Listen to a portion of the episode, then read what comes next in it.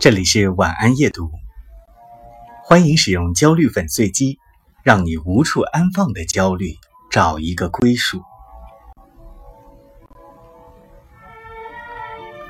人是社会关系的总和，从出生开始，我们或多或少和其他人发生点关系，父母、伴侣、朋友、同事，他们是我最亲密的朋友圈。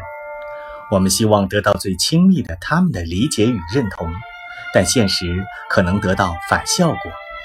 当从爱的起点出发，却绕了弯路，和我们沟通变成了压力，想改变却无从下手。山本耀司说过，自己这个东西是看不见的，撞上一些别的什么，反弹回来才会了解自己。连接并不可怕，沟通并不复杂。Take it easy，学会表达自己的感受和想法，试着去理解这个世界和他人，或许你会发现，爱和善可以化解一切难题。